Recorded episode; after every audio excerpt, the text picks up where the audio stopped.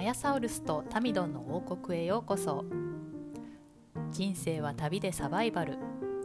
この王国の住人であり旅人である2人が日常の雑感をつれづれなるままにのんびりと語るゆるい系ポッドキャスト今日も日本とニュージーランドから取り留めのない話題をお届けしたいと思います皆さんこんにちはアヤサウルスとタミドンのこんにちは、皆さん、アヤサウルス from New Zealand お届けしております。はいタミドンは大阪からお送りしておりますはい今週はどうでしたかなんかちょっといっぱいお話しすることありそうなこと言ってましたけどそうですね、私ちょっと冒頭でいろいろ話をしたいので、サクッといきたいと思いますけれども、あはいはいはいどうぞどうぞまず最初はあのニュージーランドのアーダーン首相が、えー、2月の7日かな、でもう辞任をするということを表明されまして、今週。はい結構びっくりだったんですけど、そうです突然でしたよねそうですね、なんか日本、うんニュージーランドの国内では結構もう支持率が低くなってて、ああのそうなんですか、はい、うんもうこのリビングコストとなんかもう物価高のこのあどうするんだインフレねみたいなうんはいうんうんうんうんとか、まあ、いろいろこう支持率が下がっていたので、まあ、あの辞任するにもこうタイミング的にうん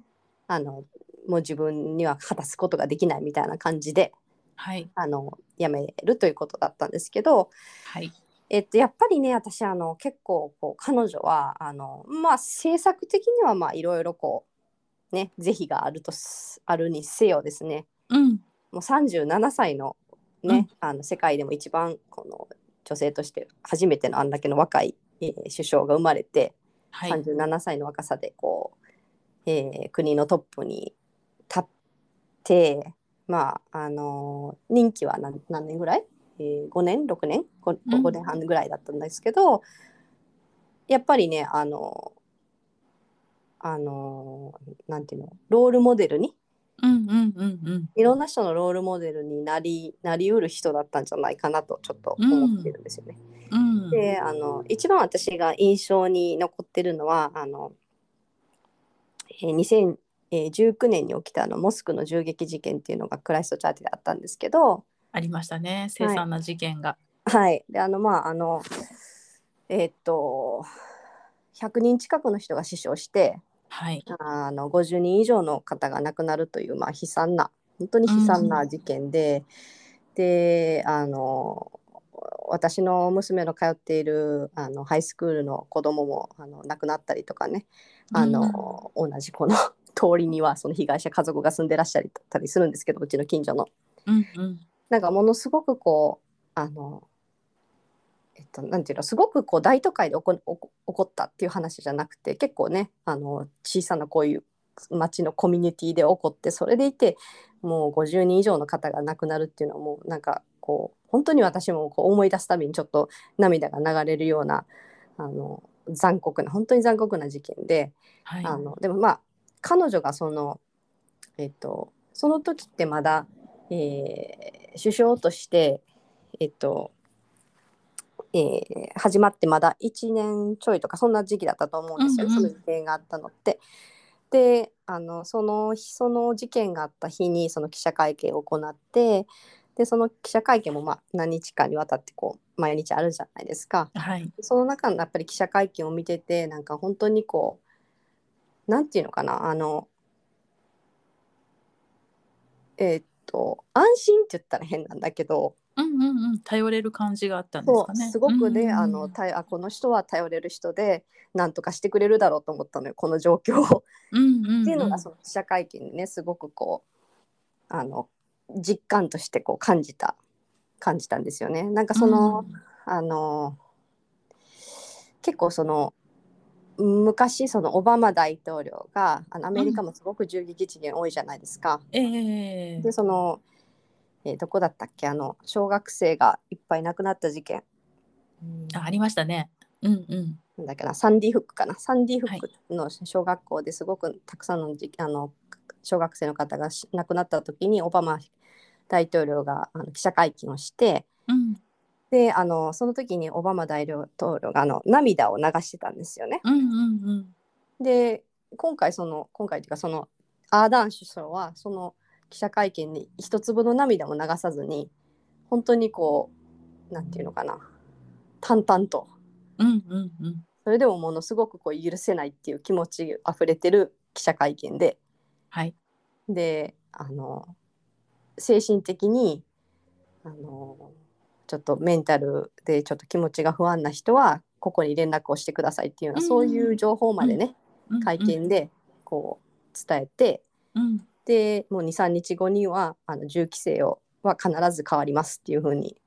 言ったりとか、早かったですよねうんはい、あの覚え本て当ますにね、うんあの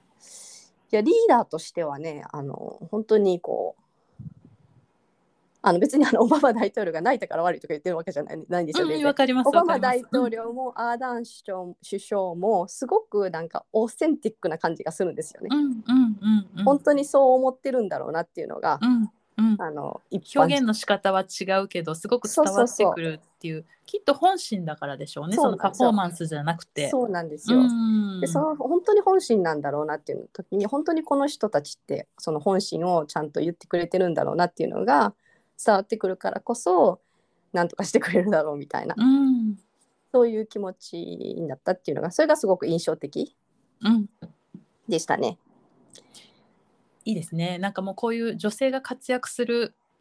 ってすごいあのワクワクしますよね私も見ててすごい、うん、好きでしたアーダン首相うん、そうですね、ニュージーランドではあの女性の首相は彼女で3人目だったんですよね。うんうんうんうんでまあこれからもねどんどん輩出していってくれればと思ってとりあえず「お疲れ様でした」って言いたいです。はいアーダンさんお疲れ様でしお疲たれ様でした。ち ちょっともうねなんかあの赤ちゃんというかあの子供さんもねあの、生まれたばっかりですちょっとゆっくりこう家族の時間持っていただけたらいいなと思いますよね。うんうん、そうそうそう、うんでなんか最後のあの辞任表明の時もねうんうん、あの子供が5歳で小学校が始まるからうん小学校にやっとこう送り出す時にこう家にいたいとかねそういうのもね、ううなんかうんうんあの言ってたんですしねちょっとねあとなんか婚約者の方にそろそろ結婚しましょうって言ってたりってねそうそうそうそう。うんうんうんいいですね、はいはいニュージーランドならではって感じですね。はいはい。であの 2つ目は私あの、えーえアクアフィットネスを始めましてああ素晴らしい。全然関係なくてごめんなさいあの先週2回行ってきて今週は3回行ったんですけど、はい。あれですよね。あの足が痛いので歩くよりもちょっと水の中に切り替えようっていうので。そうでですね。今年はちょっと運動を頑張ろうっていうことでっていうはい、話でしたよね。はい。はい、そうなんですよ。あのーやっぱり足への負担っていうのはやっぱ体重が増えれば増えるほど足への負担っていうのが多分かかっ負荷がかかってうんやっぱり足にも良くないなと思ってうんでなんかこういついつまでに何キロ痩せるぞとかって思いながら行くと絶対続かないので私性ああ格的そうになんですね。うんうんうんうん。なんであのこう自分の足のためだと思ってい行ってるんですよね リハ ビリリハビリリそハビれリ ね。もとそれそれもとちょっと足そんな強くないですもんね。うんうんうエんアサウルスはねそう全然強くなくて、であの先週はちょっとあのアクアディープっていうのとアクアフィットネスっていう2種類のちょっと種目 種目っていうのディープって何ディープって気になるわ。そうでしょうん。 何私もさ何深さが深さが深いのそれともなんかこう運動を掘り下げるディープなのちょっと気になるわ。ありがとう言ってくれた私もさこれディープってどういう意味やろと思 ってでもなんかさあのわからんこれもニュージーランドならではなのかもしれないけど大して説明が載ってないのよ、ああ名前だけでね。うんうんうんでもとりあえず行ってみたの初めて、うんうんうん。そしたらあのなんかこう浮き輪浮き輪っていうのは浮いはきいはい輪ベルト、うんうんフローティングベルトみたいなこれつけてうんあの入ってって言われたのうんうん。あで入ったら入ったらめっちゃディープやったの プールがプールが。私さもともと泳げないしうん、あ泳げないんだっけ。もう泳げないのあ泳げないしそうかそうかうもんううんもうもうもうなんかちょっとプール恐怖症ぐらいの気持ちで行ってるのうんに、うでプールいきなりディープに行っちゃった。いきなり 「おお!」とか思ってでも周りおじいちゃんおばあちゃんばっかりでうんうんうん。なんか一番割と若い若い部類の人だから、はい、ここではいなんかこう、焦焦ってる要素を出すのはすごくかっこ悪いと思ってすごいなんかいきなり足つかへんとか思ってうんうんうんうん。足つかへんどうしようどうしようって気持ちの中ではもうどうしようあおわわわってなってんねんけどちょっと待ってリラックスしたらリラックスしたら浮きはしてんねんから全然大丈夫なはずやと思ってすごいちょっとこうリラックスして、うんさとにかくそのディープな中でこうんうこうこうなんかいろいろエクササイズをするっていうセッションだったんですよね。あ楽しそうねうんうで結構大変なんかその浮き輪のベルトをしながらうんなんかビート板を持って、うんあビート板ちゃうわごめんこういうなんていうのチューブみたいなやつチューブみたいなやつそう、うんチューブみたいなのをなんかチューブみたいなのを足の下に置いてそのまま飛べとかなんかチューブみたいなのをここにあの脇に脇の下に入れてそのままこう進んでいけとか、うんうんうんうん結構ハードやねうんそもそも浮き輪ビルドしてるから全然そんななんか浮くばっかりで浮くばっかりそうよね 動きにくいよねすんごい動きにくくってでなんかまあまあまあそれはそれで終わってこれちょっとどうかなって思って自分的にうんうんうんでもその次行ったのがアクアフィットネスででそれは、あのあの足がちゃんとつく浅い、うんうんうんチューブでうんうん普通に本当に音楽に合わせてあのエアロビを水する中エアロビねうんうんうんうんするっていうのだったんですよでそれはすごく楽しかったんですよ、あよかったじゃないうんうんすごく楽しくて気に入ってでなんかその市が運営するプールだったらどこに行ってもいいのね、あそうなんだうんうんうんでで同じように水泳教室水泳教室とかその同じようにそのアクア教室やっててでその私のき家からの近所のプールっていうのが2か所ぐらいあってうんでタイムテーブル的にあのちょっと2か所でやろうと思ってうんうんうんでその今週はあのもう一個違うプールのうんあの教室でアクアフィットネスをしようと思って予約していったらうんなんか全然違ったのね 同じアクアフィットネスでもあそうなのうんなんかうん名前は同じなのにそうインイン スト名前ラクターはが同じで違う同じ市のプールなのにそうインストラクターが違ったらこんなにも違うかっていう感じのうんうんうんうなんうんんか一人のそのあエアロビの方の人はうんうんもう本当になんか別にそんなにほぼ喋らないでなんかもう本う当んワンツーって感じでうんうんうんでこう本当にこう音楽に合わせて乗るみたいなうんうんうんうんもう一つのプールでやっててインストラクター、まあ、うん2人ともおばさんだったんだけど、もう一人のおばさんはずーっとなんか喋ってるの。何あの MC 的に無 視的にで一応なんかそのプールに普通に泳いでる人たちもいるじゃないうんうんうんで自分はマイクしててさうんうんなんか関係なくずーっとなんか喋ってるのえ何を喋ってるのそのエクササイズについてじゃなくてあのおしゃべりをしてるってことなんかエクササイズについてもなん、まあ、基本エクササイズについてるなんだけど、うんうんうんうんうんなんかそんなんじゃなんとかまだまだよとかなんか煽ってくるのねなんと かなんとかそういうちゃんか煽ってくる人でなんかあの80年代のアメリカのエアロビみたいね なんか雰囲気が。あ雰囲気だけじゃなくて容姿もそんな感じだ ったなんかあのめっちゃ蛍光蛍光ピンクのトップ着ててはいはいはい。なんかあのめっちゃめっちゃあのブライトなめっちゃ明るいピンク色のリップスティックしててあ80年代。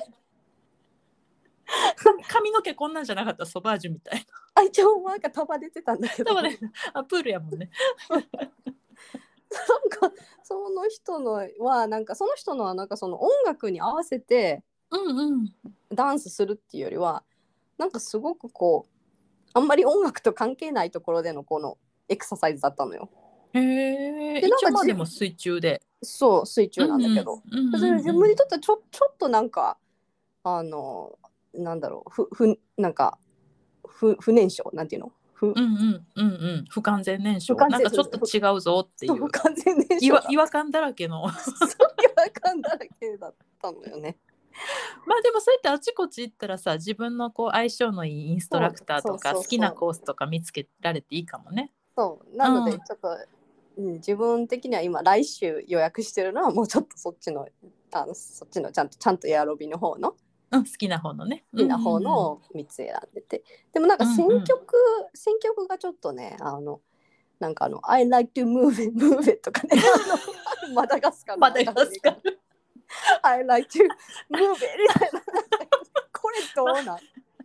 まあでも結構あれ年配の人が多いのそのそう年エクサ配サのイ人ズしに来てる。うん、そう年配のおじいちゃんおばあちゃんか同じ世代ぐらいのアジア人の中年女性か、うんうんうとん。か、あのちょっと産後間もない感じのはいはいはいはいはい。ニュージーランドの女性とか、ああ、じゃあ多分そのそんな感じお音楽の選曲はまあちょっと幅広く知ってるようなやつっていうのにあ のでもねでもねちょっと焦待っ点て当て「て I んじゃな like い to move it move it」のその後はねあの、うん映画の「ジョーカー」ってわかりますあ、わかりますわかありのます。映画の「ジョーカー」であの主役があの階段をさなんかはいはい、ふらふらふふらふら。ドゥンうんドゥンドゥンとか 今あれが流れるのよ。ドゥラーンドゥラーンとかでこれジョーカーやんねみたいな。なんかすっげえ陽気なところからすっげえなんか闇の そうすっげえ今落ちてきたとか思って。あー ウケる。っていうね。いやーちょっとまたあの来週再来週続けていってあの面白いエピソード聞かせてください。はいはい。あのー、ほんとね、そうです。うあんそうで、このやっぱだから夏休みの間、結構その、まあ、基本的にその在宅ワークなんで、そういうふうに、この、フィットネスは、平日しか残念ながらやってないんだけども、うんうんうんまあ、朝一、朝一のクラスとかに行って、うんうん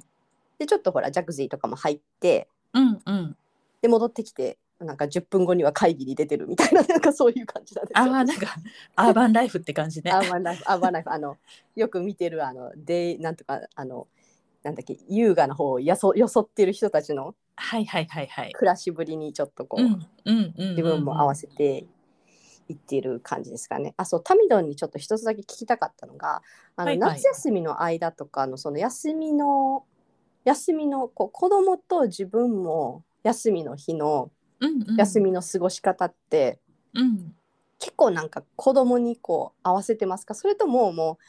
あの自分の今日はもう自分の日だわみたいな感じで、うんうん。あのやれてますうん。そうですね。あなんか大丈夫ですか今ピンポンの時がしあて大る丈んだ夫けど。大丈夫ですあの娘が多分出てくれてるのではい、うんはい、えっとですねあよくぞ聞いてくれましたそれちょっとね私今年からね、あのー変えようと思ってましておそれがですね小学校までは割とこう、一緒にお出かけしたりとか、はいあはいはのい一緒に行動することが多かったんですけどやっぱり中学生になって思春期になって、まあ、特にうん男の子っていうのもああって、もううん全く一緒に行動しなくなったしてくれなくなったんですね。うんうんうんうんでそれでもんなんとなくなんていうのかな思春期に入って反抗してるけども一人家に置いておかれるのは嫌みたいな雰囲気がやっぱりなんとなく彼から伝わってきてたんで、へーあのやっぱりなんか何時間もこう家にほったらかしうんて私だけ出かけるっていうのはちょっとまだ早いかなってうんいへう、ーうんうんなんかやっぱり思春期ってそういう揺れ動く時期じゃないですか。うんうんうんうんそういうのもあって、まあ、あの休みでどこも出かけないけどもちょっと私も一人ででで出かけにくいから家でできることをするみたいなここ2年ほどはそうだったんですけどちょっと今もうあの反抗期も山を越えて、うんもう次の段階にもう本当高校生みたいな感じになってきたんで、あもうこれはちょっとあの一緒に出かけることもないけどもうほっとけるなっていう感じにうんうんうんあのなってきたんで彼自身がちょっと成長してだからもう今年からは私はちょっと自分のために時間を使おうとちょっとはい決心しているところです。なんかいいこと聞きました私ねちょっとね、うんあのなんで聞いたかというと、うんあの、あのこのなんかな夏休みのこういう長い休み中って基本的にはその、えっと、子供たちが父親のお家に行ったりとかうんううんちに行ったりとか、なんかこう交代で見るみたいな感じだったんですけど、なんかあの特に下の特にし特に下の子に限ってはなんか行くのが面倒くさいとか言ってでうん結局なんかほぼほぼこの夏休みうちの家にずっといたんですよね。うんうんうんうんで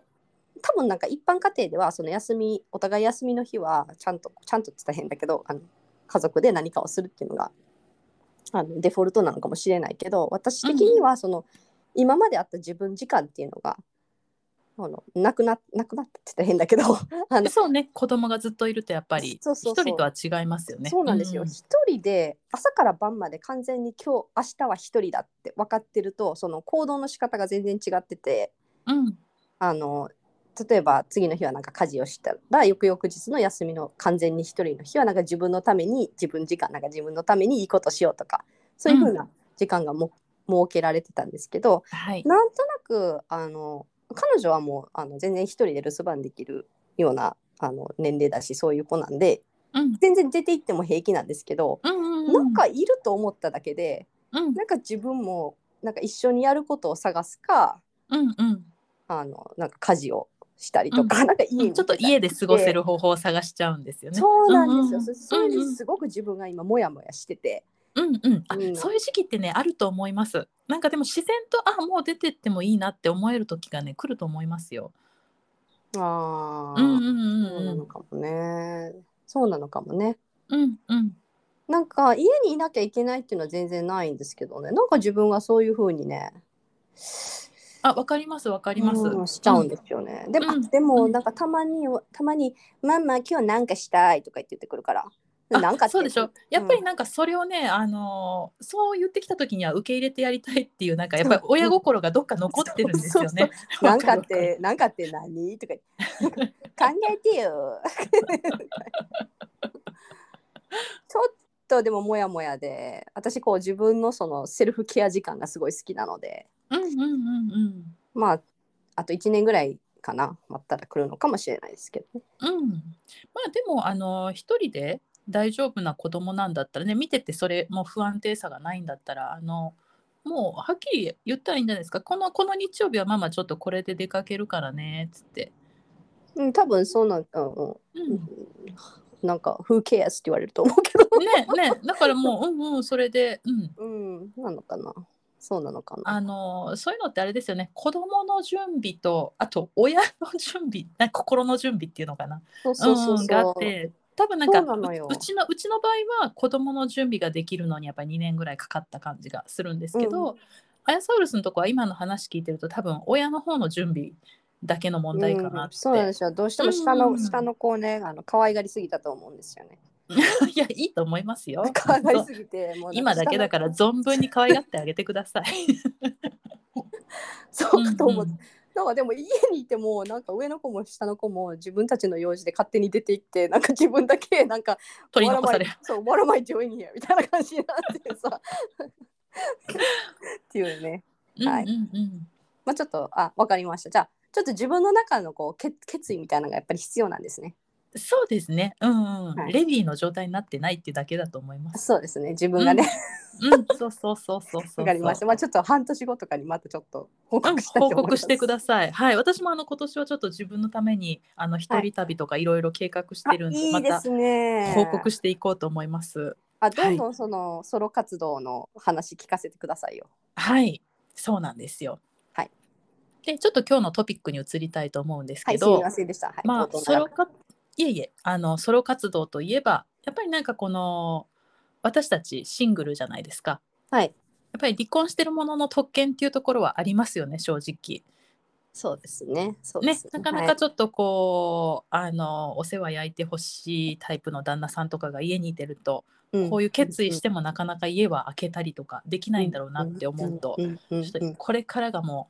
うう、んマイライフかなとか思ったりするんですけ ど、まさにマイライフですよねマイライフ。うんうんうんうん It's my life ですよ。 で、なんだっけねそれボンジョビボンジョビ。で、えっと、ちょっとね、あのまあ、離婚の経験というのは私たちならではというか、のトピックだと思うので、ちょっと3部作に分けて予定としては、ちょっとはい2部になるかもしれないんですけど、ちょっといろいろ話していきたいなと思ってます。はいで、3部作第1弾として、今日はその、まあ、離婚に至るまで、まあ、調停とかお話し合いに至るまでの経緯、とかをこうあの日本とニュージーランドのねに離婚の違いとか見解の違いとかそういうのも含めておはい話しできたらなと思ってます。はいわかりましたはい、はいまずなんか今日初めて初めてって言ったらあれなんですけど、うん聞いたのがあのそちらは何主義でしたっけ破綻主義。うんうんうんうんうんうんちょっとあの日本では割とニュージーランドもそうなのかなあの理由っていうのがはっきりしてないとやっぱり離婚ってそんな簡単にできなくて。うんうんうん、でその日本の離婚理由で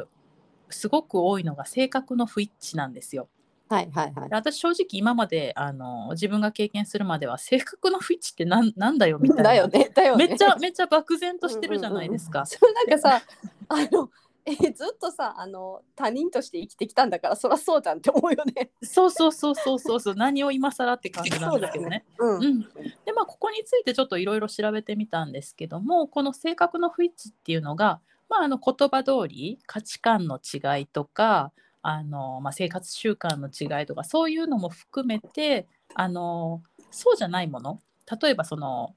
決定的に相手が悪いことってありますよね借金したとか、はいはいはい。不倫をしたとか、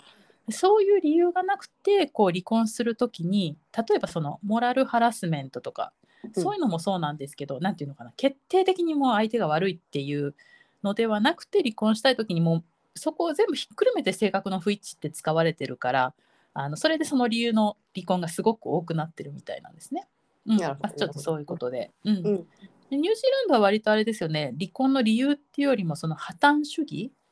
そうなんっですていよね。う感じでね。が、うんうんあのー結構その欧米はねあの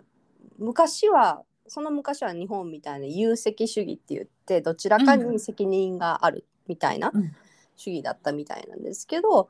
まあ、なんか多分その、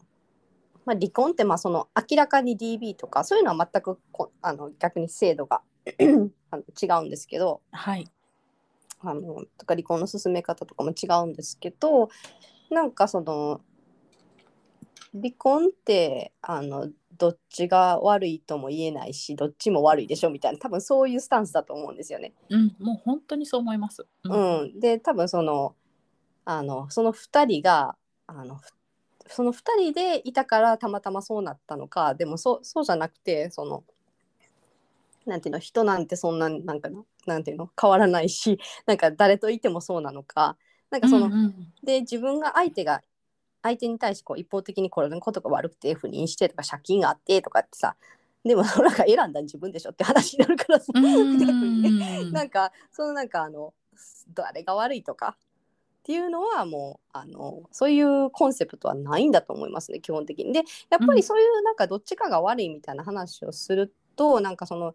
自分にとっては都合の悪いっていうのは隠したりする都合の悪い話とか隠したりするじゃないですか。うんうんなんか例えば私の例で言ってもその夫がこうこうこうこうだったとしてもなんか私自身結構なんかすごくこう感情的な人なので。うんうんあのうんなんかすっごいこう感情がバーって爆発してなんかわーってなったりとかするような人だったんです、うんうんうん結婚生活してる時とかでも、はいはでい。それを向こうから、向こうにしてみればそれはなんかこう結構アビューシブだったんじゃないかとかさそれこそあうんの、うんジョニー・デップとアンバー・ハードじゃないけど、ほらねそうよね。もうそうい本う当当事者にしかわからないし、うんそ。うでやっぱりこっちの言い分とあっちの言い分、もう裏そう表裏一体というかありますもんね。本当そうだと思うんですよ、人間なんて所詮うん。うんなんであのだからもうそういうところに介入しないっていう話だと思うんですよねもうだから、はいはいもうあの結婚生活とかがもう破綻してるだろうとうんなんか不倫してたり浮気してたりするのもそもそももうなんか2人はうまくいってないんじゃないのっていうね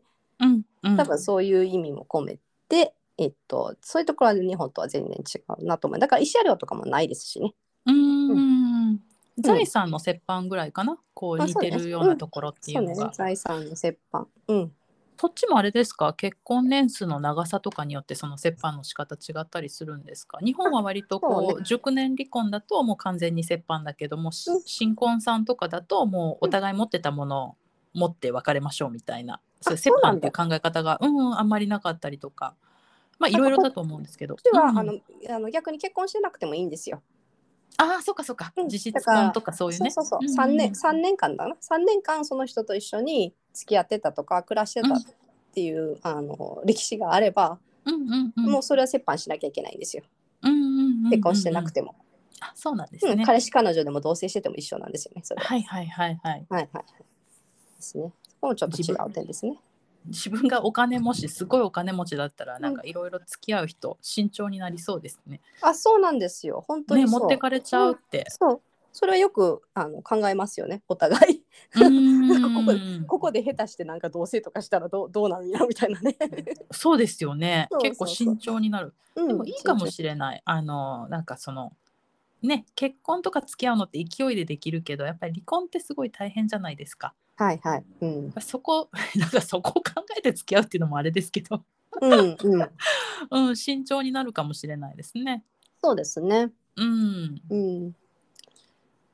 あとそうですねその離婚に至るまで至るまでか至るまでそうですね私は多分はためから見たら結構うん私から一方的にこう離婚を突きつけたみたいな感じに映ると思うんです。うんであのまあちょっと相手もいることなんであんまりその理由っていうのはここでは深掘りしないん性格のです不けど一致もね。 性格の不一致です。 性格の不一致です。うんそうそうそう。で、まああの、そう。で、ちょっともう話し合いとかをこうんう、2人で話し合いしても進展しないなっていう私うんうの、んすいません、それも一方的な判断なんですけど、あうんうんなんで、あの両方の親を交えてちょっと話し合いっていうのは一回したんですけれども、はいはいはい。もうなんかあの何も進まないんで、はいもうそのまま弁護士さんを雇って、うん調停に持ち込んだみたいな感じうう。だったんですす。でそうですねまあいろいろいろいろ考えますましたけどねなんかこううんなんだろうどなんか聞きたいことありますああなんかその弁護士さんを雇ってあの弁護士さんを雇って向こうも弁護士がいたんですか相手の向方も。こうは向こうはどうだったんだろうこっちがでも弁護士を通じて連絡したから向こうも多分雇ったんじゃないですかねちょっとごめんなさいうんうんうんうん忘れちゃいましたねううんん、うんうんそのなんかその弁護士さんこっちもねそのあのなんかその離婚す離婚なんか別れるとか離婚するって決めてからなんかお互いの間で、そのうんあのセパレーションアグリーメントっていうのを作らなきゃいけないのね。うんうん離婚に同意しますっていうそうやつ、そね、うそうでその同意書うのん中にはちゃんと内容があって、子供のことはどうするか、財産はどうするかみたいなことがこうバーって書かれるっていう、もうフォーマットがあるみたいな感じまあ、なんまあまあフォーマットまあまあそその辺のいくつかのこのポイントがあってうんうんでそれをなんかお互いの間でなんかプライベートリーに同意書っていうのを作れない場合はうんうんとかちょっとあの弁護士に頼みたいみたいな場合はお互い弁護士同士がそのやり取りをするみたいなうんうん形うなんんですけうど。んうんでうちはそのあの両方とも弁護士がいててでその同意書の内容を作っていくみたいな感じだうっんた、うんうんうんうんうんそういうのはあるんですか日本は。そうですねそれもあの弁護士としての話し合いでしたねうんううん、ん、アでグ同リ意書ーメみンたいト。うん。なんかでもあのありましたよ。あの養育費はどうするとか、うんうんうんうん。親権はどうするとうか。んうんうん。うんうんだから一あ応の決めるんだねいろいろ。そうそうそう。あの何回子供は会うかとか。はいはいはいはい。うんうんうんみたいな感じですね。うんそうなんだね。ちょっと似てるのかなやっぱりそういう面では。そうですねそういう。面では似てるのかな。なんかうちはそのあそうねそうねその今今の一方的っていう話ちょっと思ったのがあの、うんうん男性女性へのなんかそれぞれのちょっとアドバイスみたいなのが今ちょっとひらめいたんですけど 結構、はいはいあの異性間の結婚の場合って離婚ってあの女性から言い渡す方が多いっていうじゃないですか。あやっぱりそうですよね。私もね、うんあのちょっと調べてたらそうでした。うんうんうんの、だから夫のそ方にしたらなんか晴天の霹靂みたいな。そうそうそうそうそう。んんんんだからちょっと男性のアドバイスとしては、まあ、いつそのあの妻がそういうのを言い渡してくるかわからないっていうのはちょっとなんかもうメンタリープリペアドにしといた方がいいと思います私。うん、常に危機感は持っといた方がいいですよね。持っといた方がいい、女性はなんかもう、あのちょっと気持ちに決め決めたらもう結構動パかッないてでこすよね。うん、そうれはそ思ういます。そうそうそうそうでなんかこう男性の方がなんかその私が呼んだところによると多分なんかちょっとこれステレオタイプとかになってしまうかもしれないですけどちょっと環境の変化が苦手な人が、あ、多多いいですね。多ういん、それは私も身近な人見てて思います。うん、なのでやっぱそういうあの離婚するとかいうのを言い渡す人があんまり女性に比べて圧倒的に少ないみたいなねうーんことをあなんかそう、そういうとこの理由もあるのかもしれないですね。から、うんなんかそうでもでもそういうちょっとマインドセットは持っておいた方がいいのかもしれないですね。うんうんうんうんうん。でなんか女性の場合はあのその晴天の霹靂が男性にこう あの男性にこう晴天の霹靂がバッてきた時にそのそういうのを言い渡した時のその相手がどういうふうに反応してくるかっていうのはすごくもう本当にわからないって思ってた方がいいと思います。うんうんうんうんまあ、今までと全然違う人にいきなり表変するかもしれないし、ああそうね、うん言われた相手はもうびっくりしてねうんなんかその表変して結構ねなんかあの私その今までこう身近にこう自分が離婚したことがあるからちょっと離婚相談みたいなのを受けたことがあるんですけど周りの人から、はいうんなんかその話を聞いてた時に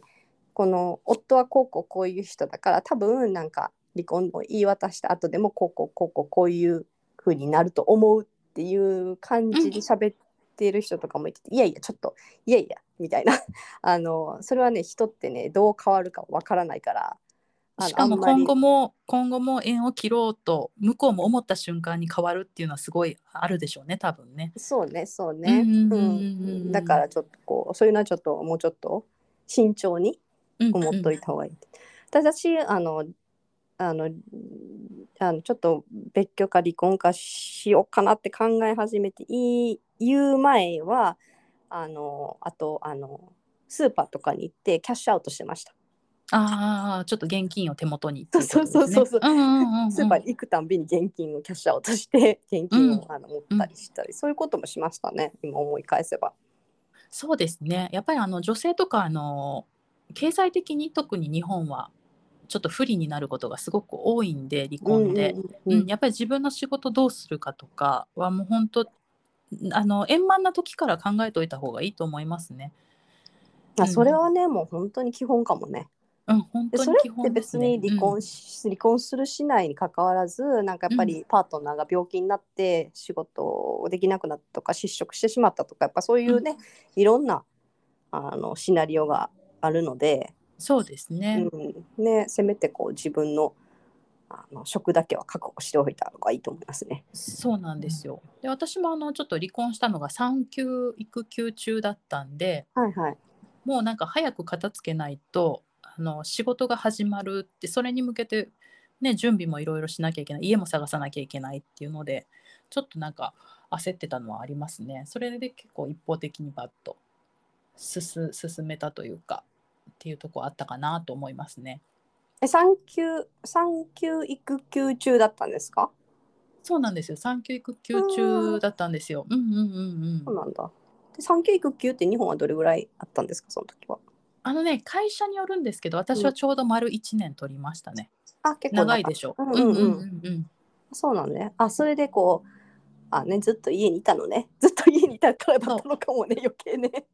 そうかもしれないですねなんか外に行ってリフレッシュしてたら、また気がね、気分が変わったのかもし変われってない。たかもしれないですふね。つふつふつとしてたのだろうね、家の中でねう。ーん。そうね。ままあ、あ、でなもんかも、もともと私ちょっとあの多分人とはあのい人と一緒に住むとかは多分向いてないのかなって今ねこの年だから振り返って思うんですけどやっぱりその、ね離婚する時はこうなんとか理由をし見つけなきゃいけないから相手の理由をこう言うじゃないですか。けどまそれあ、ねは、、で自分のこととは言わないでしょ、そういう時はね。うんうんまあうん、けど今から思うとやっぱり、でその離婚した後も何人かお付き合いしたけどやっぱりこうずっと一緒に住もう住みたいなって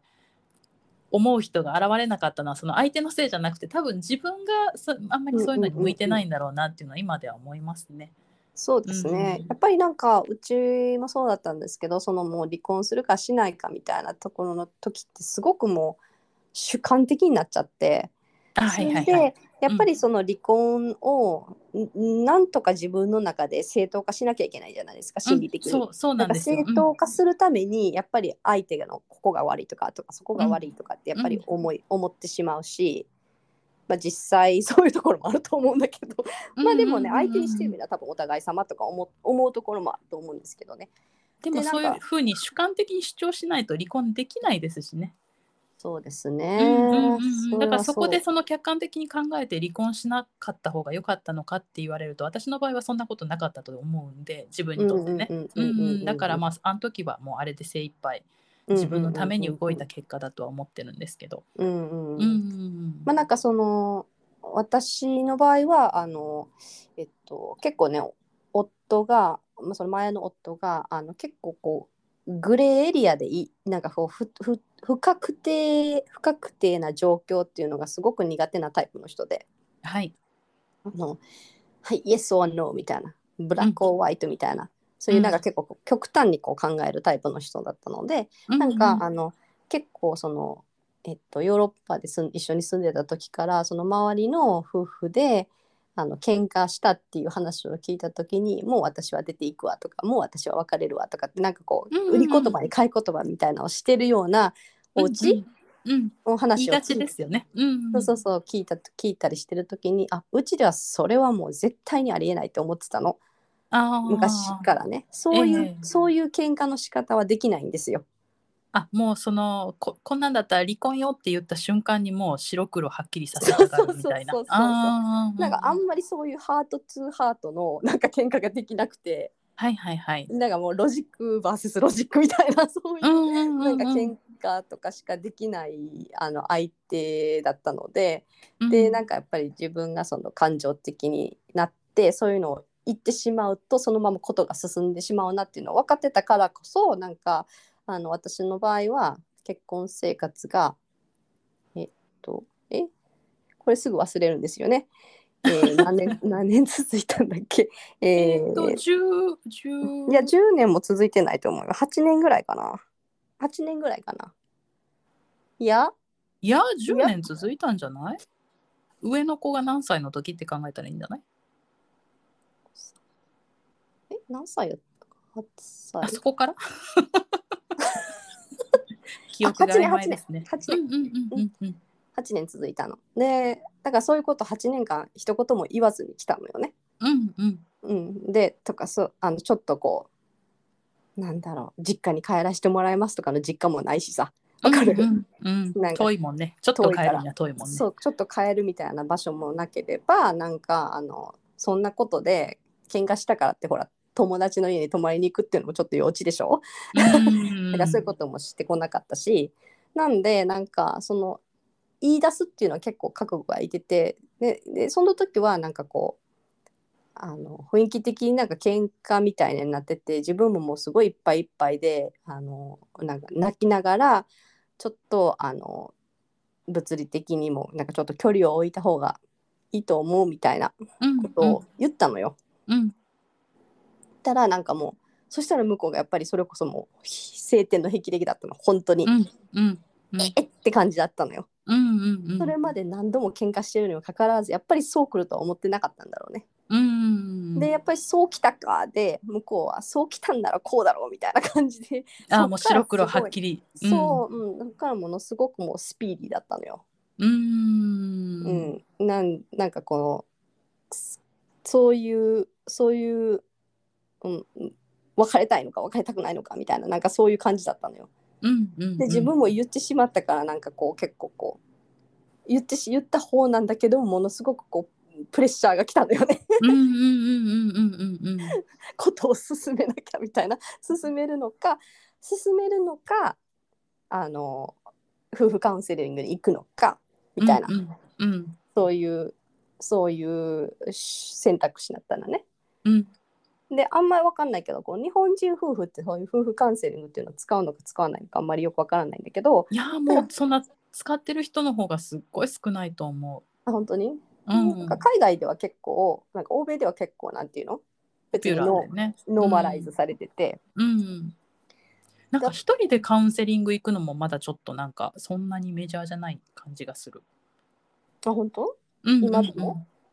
今でも。うん。あ本当なんかあんまりなんか全然カウンセリング行ってるとかいう話聞かないもんね。あ言う言いたくないんじゃない言ってないのかな言い言うのがちょっと恥ずかしいみたいなのもあるんじゃないそうなのかなまあちょっとその辺はちょっと調べておきます、まだそ。うですね なんかそのあのカウンセリングが結構身近にあるんでなんかその夫婦カウンセリングに行ってみるとかでも私たちよねそれまでも夫婦カウンセリングっていうの行ったことあったのよねうんうんうんうん。でも夫婦カウンセリングってあの意味ないと思うんだよね 私ね結 構ねもう本当に声裏返って るし。ぶっちゃけぶっちゃけ意味ないと思っててうん夫婦カウンセリングっていうのは、あそうなんかでも第三者がいるところでこう話し合うってこう話がうまく進むとか言わない、あなんかあの具体的なアドバイスとかはなんか言われたりそのあの愛を愛愛愛 サブジェクトで話をするとかしろとかねああはいはいはいはいわかるなんか私はって私はこう思うけどうん、そう私はこう思う相手をこう批判するような言い方じゃなくて、私はあなたがこうこうこうしたら私はあの寂しいとか私は辛いっていう、私の気持ちを軸に置いてしゃべお互いしゃべるとかね、うん、うんいやそん そんなんさできても1回、2回よ。なるほどねあのもうよっぽど自分が変わろうってお互いよっぽど思わないと、うんうん、うでん、しかもよっぽど思っても人ってそんな変わる変わら夫な婦いね夫婦カウンセリングで救われたカップルってどれぐらいいるのかもうちょっと統計が欲しいぐらい、ああなるほどねなんか夫婦カウンセリングに行ったことですごいなんか変夫わ婦りま関し係たがそう良くなったみたいなさもうカウンセリングに行ってる時点でダメなんじゃないのっ て思うの ファ違うイのアース タウルスカウンセリング全否定マリッジカウンセリング全否定しかあすみませんマルチカウンセリングされてる人が聞いてたらちょっと語弊があるけどこれ私のあくまであくまで個人的なはいはいはいうんうんうんうん前なんですけどはいまあそういう経緯でまあ私はもうあの話を知ってからもう結構もうあのまあそれこそね実家とかもないんで9 10 11 12そう4ヶ月ぐらいでうん引っ越し先、一人暮らしをする引っ越し先も探して、うんでさがそのしあの家を探すっていうのがこれまたさなんかビッグさビッグプロジェクトなんですよね。うんうんうんうんなんかそのビッグプロジェクトも抱えながらのこうあのあれでしたね。まあそのその辺の経緯はまた次回にお話ししたいと思うんですけど。そうですね。そうですね。はい第2回は、えっ、と、まあ、競技中のことについてっていうことですかね。そしたらね。そうですね。うんうんうんあのー第2回はそのげ実際にその話が進んでこうあの引っ越しとか引っ越しとか子供のことをどうするかとか。うんうん。あの離婚の手続きの話進め方とかうんうん。で手続き中のもうあのうちはあのちょっとちょこっとだけあの次回話すことを話すとあのえーえっと2本もあるのかわからないけどこのこうその同意書についてうんこう合意ができなければ、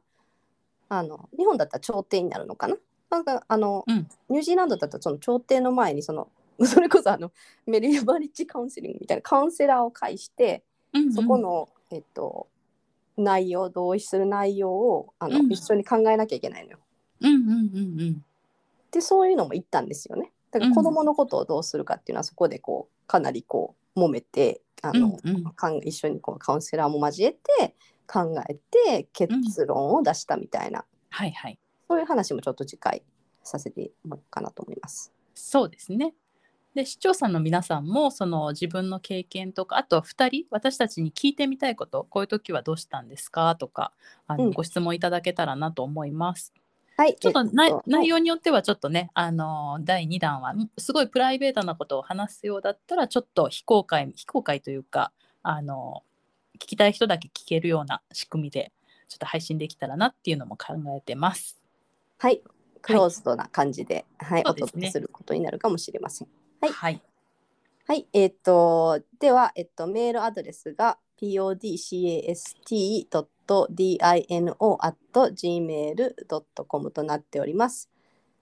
はい、ツイッターの方が、えー、アットマークポッドキャストアンダーバー大のあれ合ってる、はいはいで、えー、アットマーク PODCAST アンダーバー DINO です。お待ちしております。